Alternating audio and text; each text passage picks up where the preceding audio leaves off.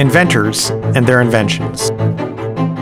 Welcome to Radio Cade, a podcast from the Cade Museum for Creativity and Invention in Gainesville, Florida. The museum is named after James Robert Cade, who invented Gatorade in 1965. My name is Richard Miles. We'll introduce you to inventors and the things that motivate them. We'll learn about their personal stories, how their inventions work, and how their ideas get from the laboratory to the marketplace.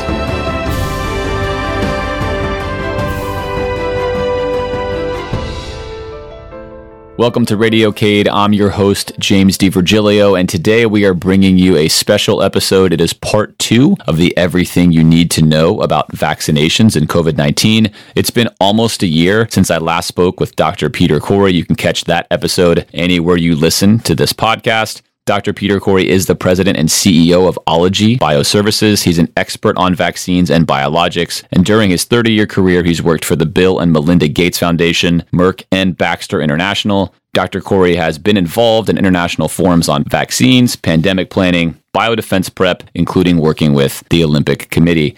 Dr. Corey, welcome back to the show.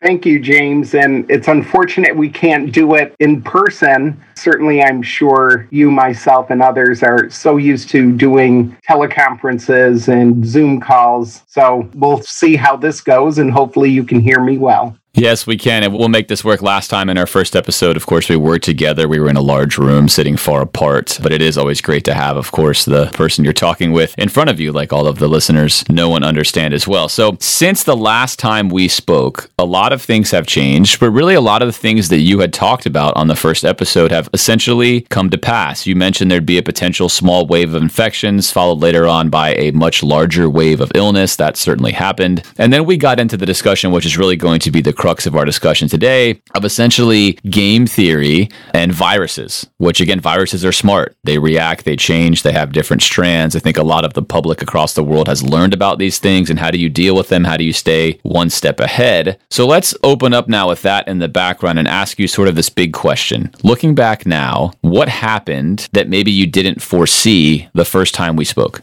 So there's a couple things, and they, I guess, aren't really biology related, but they really did make an impression on me and were something I did not foresee. The first really was the amount of compassion and caring that people show when they're in uncertain circumstances.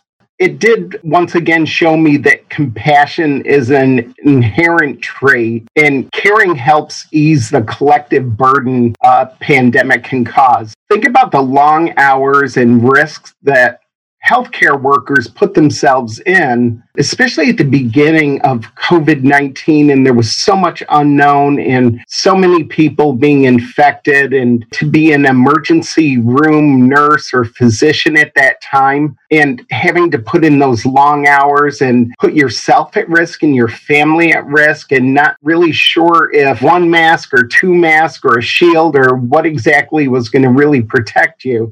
I mean, but they came in for work day after day, policemen, firemen, emergency workers, all of them. It's amazing for them to really take care of those who had severe cases of COVID-19. So I think that's the first thing that I didn't really foresee, that there'd be that kind of positive response and so many people that really took up caring for others. The other thing that I didn't foresee was the ability of people who may otherwise be intelligent to actively ignore the science and the data and instead believe what I thought were ridiculous conspiracy theories and false information generated by self-proclaimed experts whose credentials are measured by the number of people who follow them on social media. So I was surprised by that otherwise people that I thought were pretty intelligent would trust that for their information instead of the experts in the field. Actually, there is another thing, a third thing that I didn't really foresee a year ago. And that's really how different people's tolerance for being inconvenienced and then their mental calculation of the risk and reward removing something that is inconvenient. So simply stated, their reasoning for justifying doing something that increases their risk. I happen to live out towards one of the most populated springs in the area, and it was amazing during the weekends of this past summer, the hundreds, if not thousands of people that would go to these springs and no masks, no nothing, whole family, and they would put themselves at risk. And it's hard for me because I wouldn't do that to actually see that. And now here we have, I think, at least two states, Texas and Mississippi, that are basically taking down everything. No masks, full restaurants, everything back to normal. And I'm afraid we're just going to see another huge wave from this. So people need to understand, yes, you're going to be inconvenienced for a while, but that's the only way to stop spreading a virus like this. Or, of course, get everyone vaccinated and protected, at least to a number where you get protection of the movement of the virus amongst the population. Yeah, you mentioned an interesting narrative there with listening to experts. And in my own field of investing, I like to tell people all the time, if you ask me questions about investing, I can speak as an expert in the past. This is why this strategy worked. Here are the data sizes and samples. Here's the research done. Here's what we know has worked in the past. Here's what's likely to work in the future. But if someone asked me 6 months from now, what exactly is going to happen in this market or this investment, the only right answer is, I don't know. And neither does anyone else. And there seems to be some confusion between experts that know how to speak on things that have occurred that they've witnessed and people making prognostications using whatever kind of modeling, either simple or, as you mentioned, an opinion that comes from your mind and gets put onto social media. Prognostications are difficult, but the hard data, the data we've observed, the data we know to be true, of course, tells a different story. And that, I think, is what you're looking for, obviously, in a free society, for people to begin to cling to what is the truth or things that we've observed before. So let's set the stage for vaccinations in general. Last time you had mentioned there's essentially 5 main ways that you can create a vaccine, to overly simplify. And with coronavirus, with COVID, we have essentially not used all 5 of them.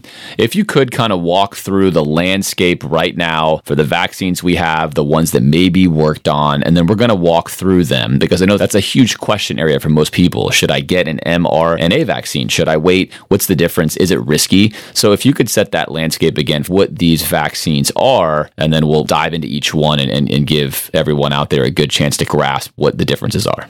Sure. And I have to admit, I didn't listen before this to what I had said a year ago, but there are tried and true methods for making a vaccine, whether it's a live attenuated vaccine where they take either a virus or a bacteria and they make it so you have what's called a subclinical infection, where you don't really get sick from it, but your body responds as if you did. So you produce antibodies and an immune response to this modified bacteria or virus that's been attenuated.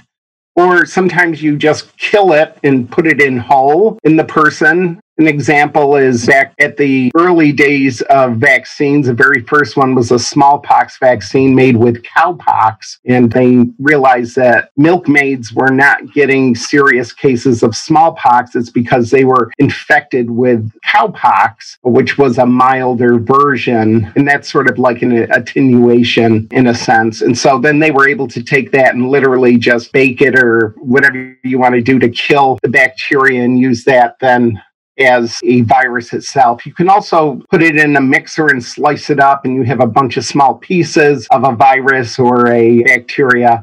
You know, I say a mixer, it's nothing like that, but you get the idea of slicing it up, and your body sees that as foreign, and it can develop an immune response to that.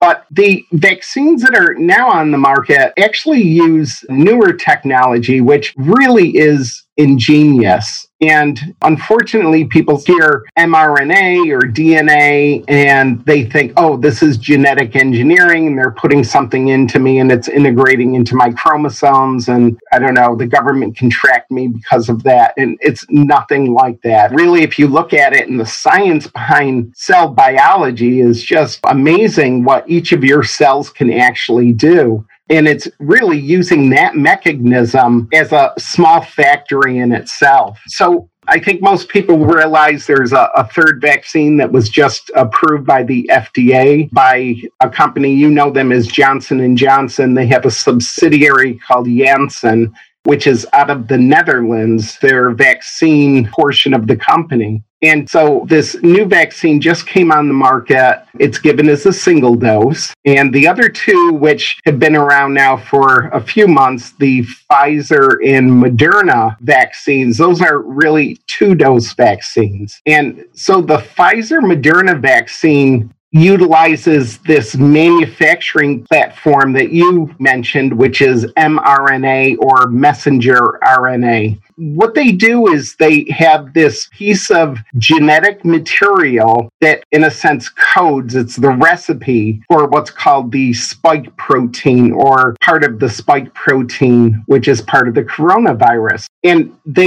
encapsulate it in like this fatty particle. So it's called a VLP. And so inside this, let's say, little glob of fat, is this little piece of genetic code. Well, your cells need energy, and so when they see fat, they use that for energy.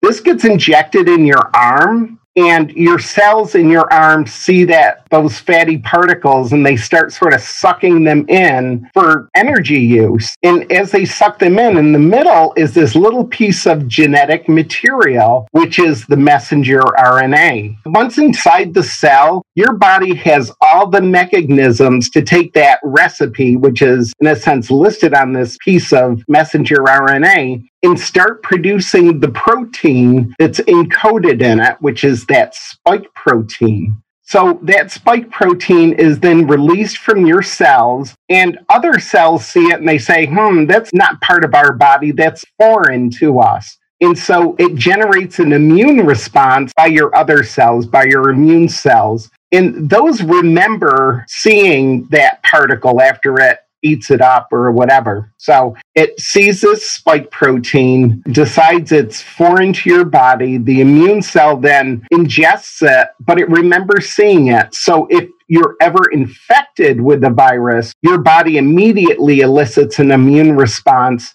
You don't even know you were infected because antibodies instantly take up the coronavirus that you've been infected with, and that's how you're protected by that type of vaccine. Johnson & Johnson vaccine actually uses a different type of technology. They use what's called a viral vector. And what that is, it's a virus. The one they use is called adenovirus 26. It's basically a virus that's similar to what the common cold virus is. And they genetically engineer that so it can infect cells, but it won't replicate inside the cells. So it can't spread throughout your body and give you any kind of infection or whatever. But it does have inside of it the genetic instructions, like that recipe, again, to make that spike protein that is used to elicit an immune response. So instead of being carried in these little fat or lipid balls, the genetic instructions are injected by that weakened virus into the arm cells. And then they make that particle, which is the spike protein of the coronavirus,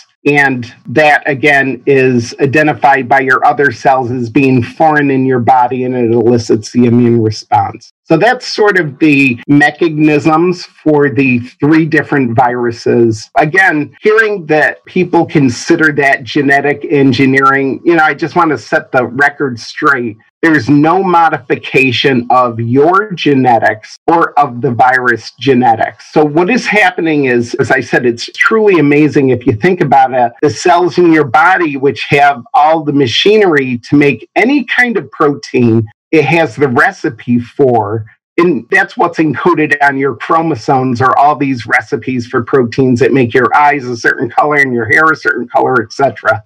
All it's doing is simply introducing a new recipe, which either is delivered by a harmless virus that won't replicate, or that's provided in like this little energy bar, these little lipid fat balls. And that recipe delivered uses the cell machinery to make the part of the spike protein that causes the immune response. Sorry, that's a long-winded answer, James.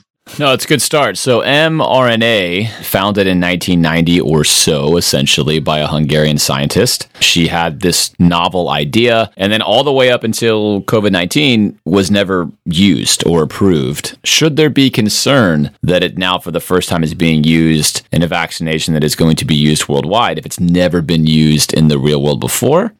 No, it really should not be. And the reason is it does not modify your genetics at all. It literally is just, as I said, use the mechanism of your cell to produce a protein. I'm trying to think if there's any other comparable in either veterinary medicine. Nothing's coming right to mind. But as I said, it's not genetic engineering by any means. It's literally putting a small piece of messenger RNA, which is normally in your body. So your chromosomes, which are DNA, are transcribed into messenger RNA, which is read to make the proteins. This just skips the DNA part and goes right to the messenger RNA.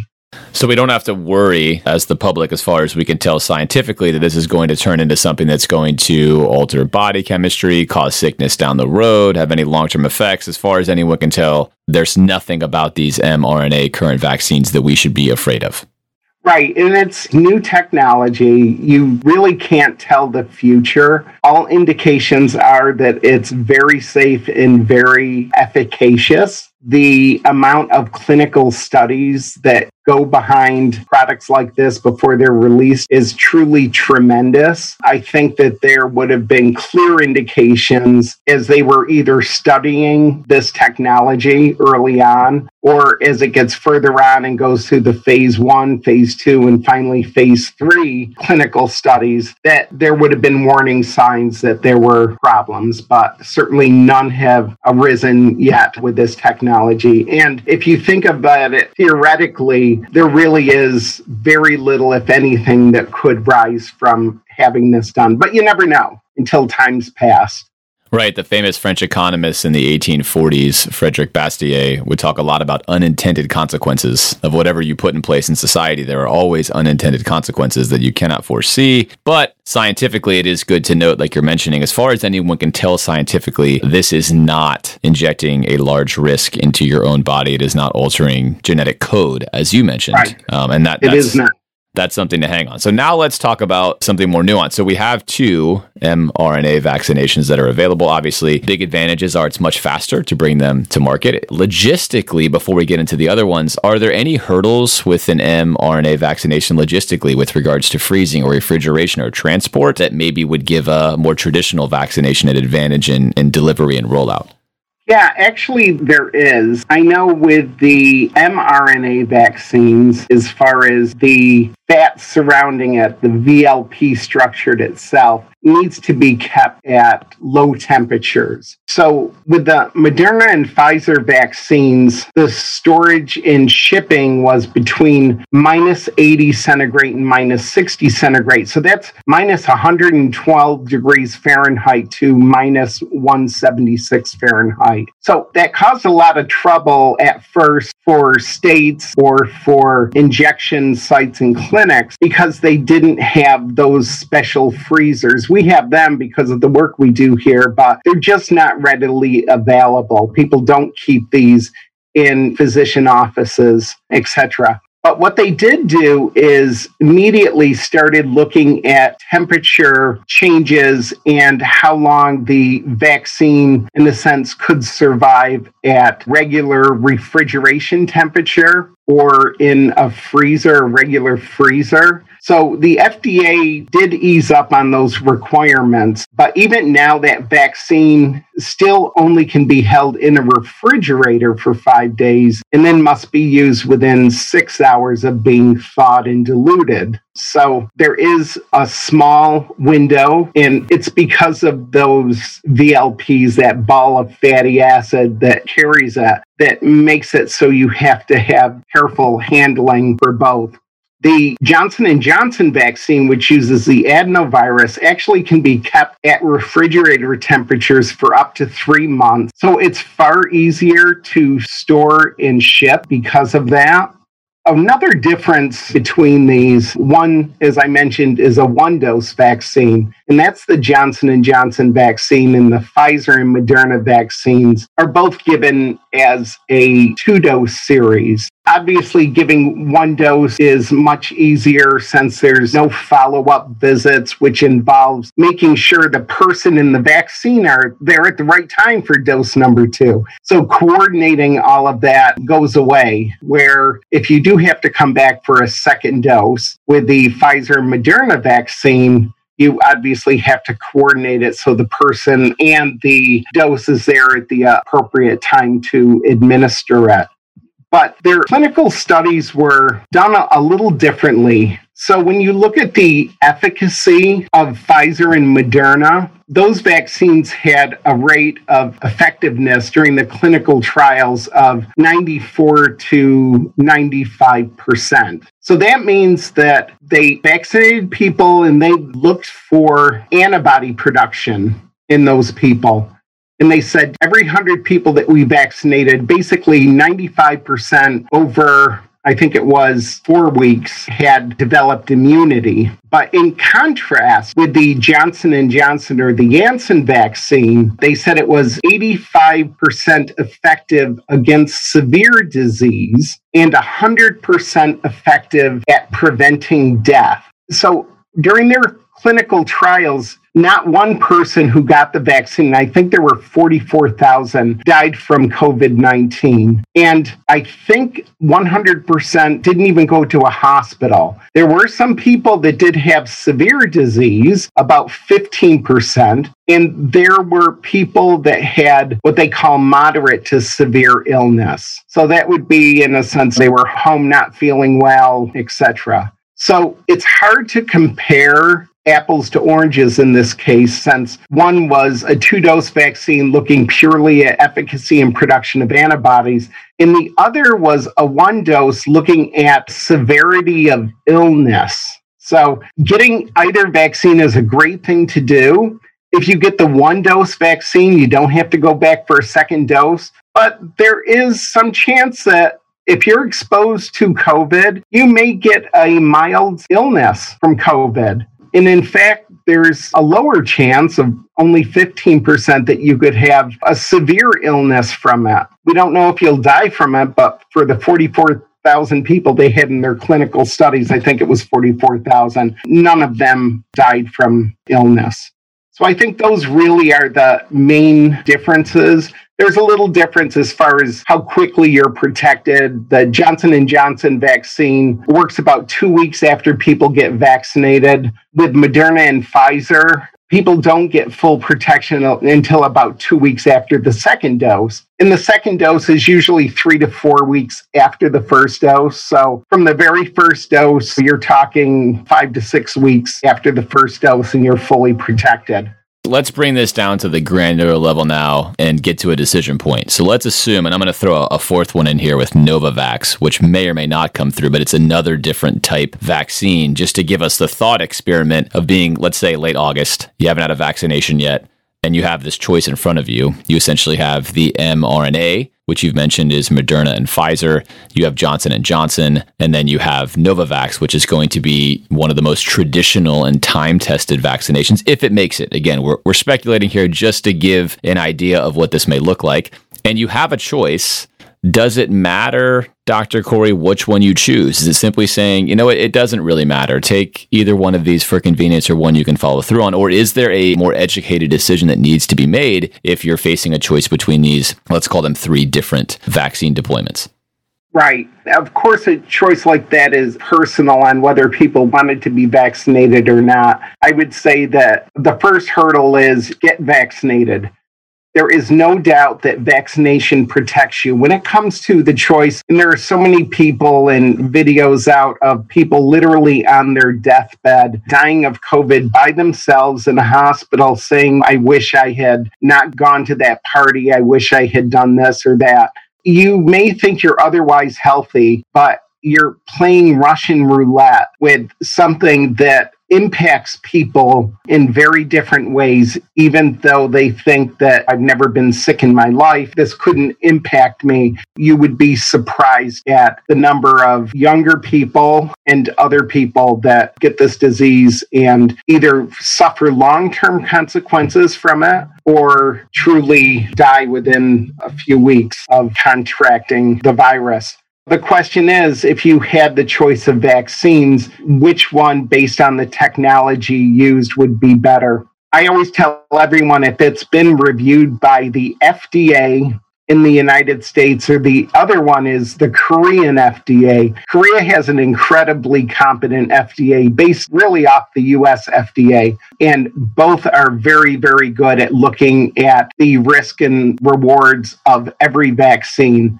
European Union also very particular and conscientious about looking at the impact of vaccines. So I would say that if it's been approved by the FDA in the United States, it's a safe and effective product. So if Novavax does get approval, I would not hold back at all on getting that vaccine versus either Moderna, Pfizer, or the J&J products.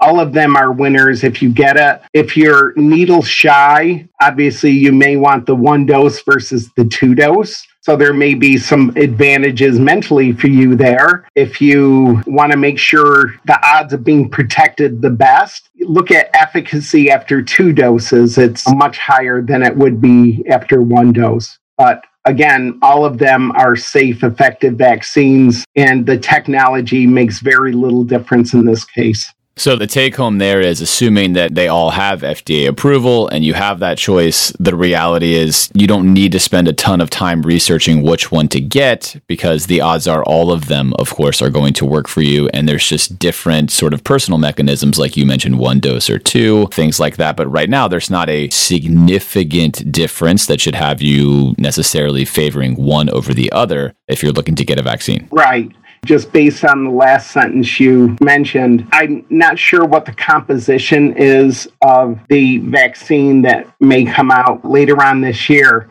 But I know the Moderna, the Pfizer, the J&J vaccines do not have adjuvants in them. So, and they're not produced like an egg. So if you have an allergy to eggs or egg protein, it's no issue with these vaccines.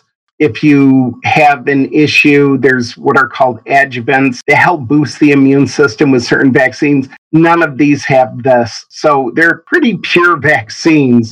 Some of the older technology, you've had to use either chicken eggs or hen's eggs to produce the product. I think the one you had mentioned is a Vero cell product, so it is not produced in hen's eggs. But some of that older technology does use adjuvants and other things, which is a chemical treatment. So some people have had reactions to that in the past.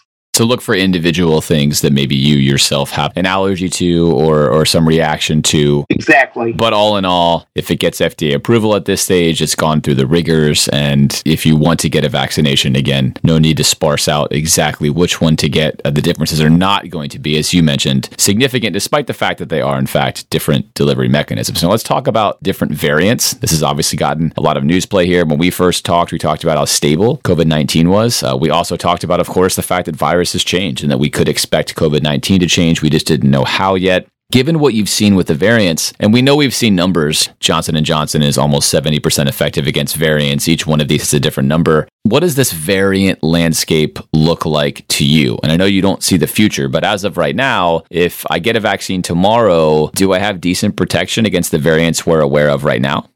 Yes, it's important that people get vaccinated as quickly as possible, because the quicker we can shut down the circulation of this, the chances of it mutating and doing what I had talked about as drifting and shifting gets eliminated. So through replication, the genetics change as virus adapt to their surroundings, just like humans do. If you look back at Neanderthals and us, you realize that certain people are born with traits that allow them to survive better in certain circumstances. That's true with virus and bacteria. It just happens thousands and thousands of times faster than we replicate. So literally in 24 hours, virus have gone through 10,000-fold replications where humans takes 9 months to birth out a baby. And it literally happens so fast that these genetic changes and that adaptation to your surrounding can happen very quickly. And as long as those changes have little impact on the spike protein, that's a protein that has been utilized by all manufacturers that I can think of as the target for the immune response,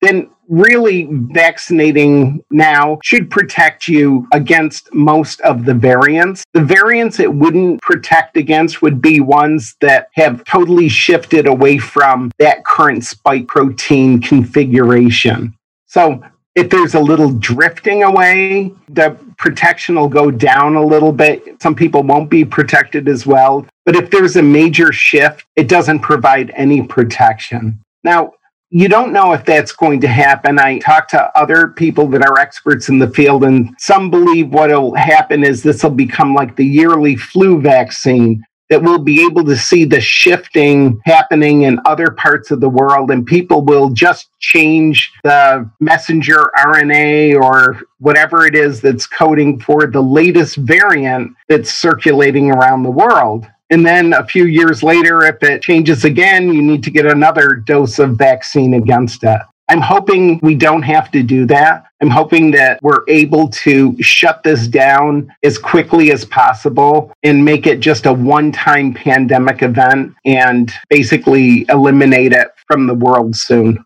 And that's a great point. And that's something, again, that wisdom would say no one knows the answer to that question. But certainly we hope that COVID is not here to stay like influenza, where influenza has some mutation strains that become very famous, like the Hong Kong flu in the 60s, for example, right? That's influenza, right. Just a different strand. It's still here today. Obviously, it's just not that significant bump. So that's what we're all hoping for, as you mentioned. And of course, like you said, one of the best ways to make sure that happens is if everyone does get vaccinated faster, then you're going to give this virus less of a chance to make these game theory changes, to look at what humans are doing and respond and say, okay, well, I'll do this to try to keep myself alive. Essentially, you're reducing its options. And if you reduce its options further enough, it may just totally be gone. Of course, that is oversimplification. So here's a question for you. What happened to the flu in this flu season? The CDC records indicate that the flu is essentially non-existent, despite about 1 million tests. You've had very few positive results at all. Hospital admissions are down to levels never seen before. What does influenza and COVID have to do with each other? What does this mean for the future? Any thoughts on that?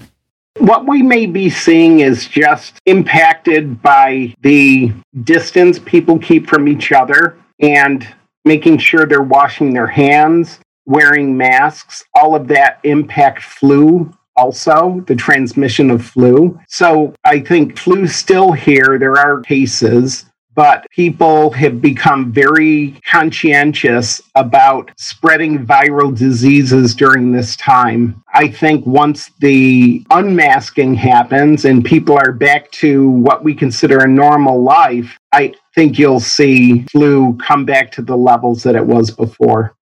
Yeah, it's an interesting thing to follow, obviously, because one of the major fears was, what if you had COVID and influenza stacked on top of each other? And we don't know yet how much these things commingle. Do you get one and not the other? Can you get both? In states like Florida, which have been largely open, you still have extremely low or non-existent, really, statistically, influenza cases. There's just a lot that we will unpack, obviously, in the future. All right, let's ask you this big question before we talk about what you're working on to close up today's episode. So let's put you in hindsight mode. A year ago, if you, knowing what you know now, had the power to implement one change to impact the outcome of what we've gone through in the past year or so, what would that change have been?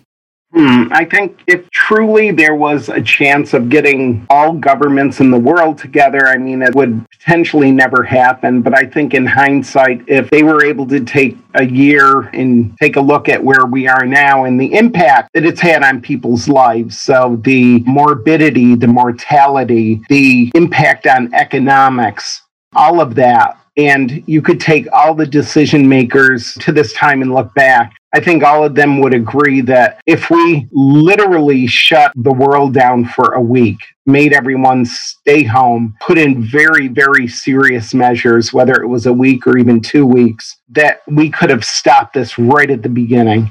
it literally wouldn't have been able to become what it did. And if you look back at countries, I'm going to use Korea as an example, where they did exactly that, or China or India. Here's a country with over 1 billion people. And boy, did it impact the number of cases they had, much less than we have. But it's an inconvenience, obviously, to do it. And if we had done something like that worldwide for a week or two, of course, people would have been inconvenienced without knowing in the future of the impact or what that could prevent from happening. So looking back and having that hindsight now, it's nothing I could have done alone or whatever, but that would have been my advice, to get as many people to stay home and watch Netflix or whatever you want to do for 2 weeks. Just get ready, implement a day that it starts and a day it ends, and enforce it. Yeah, it's so interesting. That's a topic for a whole different podcast. Like you mentioned, the hindsight analysis is always undefeated because you have information you don't have. Right. And as you mentioned, the question then becomes, how many days is it? How long is it? What if it doesn't work the way we think it works? And then what happens? Right. There's a lot of decision points, but that's why it's a hindsight question, is knowing what we now know, that it did spread, it was highly contagious, it was going to go all over the world. Of course, as with any virus, if you can isolate, you reduce the spread, right? It's like playing tag as a kid. If you're too fast and they can't touch you and tag you, then you're not going to be it. And so that's an oversimplification, but that's a good point about potentially the future. What do you do the next time this happens? And what happens if it does fade away on its own? Okay, well, you said we lost 14 days. 14 days, certainly a lot better than a year. So lots of interesting thoughts there. Let's bring this right back down to what you and your company are working on. Tell us a little bit about an update. Last time we spoke, you are working on something COVID related. Tell us what's going on with that. Yeah, so we work with the U.S. government on a couple projects, specifically with the Department of Defense, to help protect military personnel and war fighters. And so we manufacture a vaccine for COVID-19, and we manufacture what are called monoclonal antibodies, which are also utilized to protect and treat COVID infections. Both of these are in clinical studies currently. We are expanding here in the Gainesville area. We're in Alachua. We're doubling our capacity. So the construction is underway for this. And I think it's a great opportunity for this region because of University of Florida, some of the great research that goes on at that university in gene therapy and in cell therapy and in vaccines. It makes a lot of sense for us to make an investment, expand our workforce. So we've almost doubled our workforce since I last spoke to you. We're over 300 employees. During 2021, we expect to expand by over 100 more employees. So there's a lot happening here, all of that very cutting-edge science, and all used to provide protection against infectious diseases. And let me bridge a gap here, because this could be maybe the best way to end this podcast. You obviously are an established expert in this field. You're an expert on viruses, on vaccinations, on deliveries. You've done it for your whole career. If you saw something that you thought was risky or reckless or not good for society or the population, I'm imagining you would be standing on the rooftop shouting this out. Don't take this vaccination. Don't do this. This is not safe. That would be correct, right? It's funny, James, because those that know me well, including our employees here, know that I speak the truth. I have great courage of conviction about what I say. My father was a United Methodist minister. My mom was a nurse that took care of some of the riskiest patients, and both were just devoted people to what they did. And I think one of the most important things for any human being is their own dignity and not being able to stand up for what you think is right. And when you see something that, especially if you're a professional and you know information, not raising your hand saying that there's an issue and something's wrong is not good at all. So it's not part of my being to ever cover anything up or whatever. And that's a philosophy, actually, of our business here. I attend every one of our new employee orientations, and I tell them that everyone has the right to stop the process. If you see something being wrong done or you've done something wrong, immediately we will stop. We'll look at it, figure a fix, and find a way of putting a parameter around it so it never happens again. That's all I care about. No one's getting fired. You're not going to be yelled at. We're going to find a way so it doesn't happen again and fix what happened. That's all there is to it. Yeah, that's such a great commitment. And I think that perhaps is something that's really gotten lost during this pandemic, is that not everyone is on two sides of a fence fighting with each other. Not every expert one way or the other is out there just trying to run a political agenda. It's safe to say that many people are doing exactly what you said. Hey, if I think this science looks good or this looks good, I'm going to say this is safe. And if it's not, I would say the opposite. And perhaps that bridge, as we mentioned, is something to move forward as a free society in the future, looking for truth via evidence and data, and recognizing, as you mentioned, there's a lot of people with that very commitment. You're simply trying to follow the evidence and say, hey, look, I think this is what's best for you and your family. You're my neighbor. I love you. I care for you. Right. And this is why I'm saying that. So wonderful stuff. As always, thank you for being with us. He is Dr. Peter Corey, the president and CEO of Ology Bioservices. You can find them on the web with a quick Google search. And of course, as we mentioned before, your illustrious bio, an expert on vaccines and biologics, and certainly one of our favorite guests here on the Radio Cade podcast. Thank you for spending a considerable amount of time with us today, Dr. Corey. Always my pleasure, James. Thank you. And for Radio Cade, I'm James Di Virgilio. Radio Cade is produced by the Cade Museum for Creativity and Invention, located in Gainesville, Florida. This podcast episode's host was James Di Virgilio, and Ellie Tom coordinates inventor interviews. Podcasts are recorded at Hardwood Soundstage and edited and mixed by Bob McPeak. The Radio Cade theme song was produced and performed by Tracy Collins and features violinist Jacob Lawson.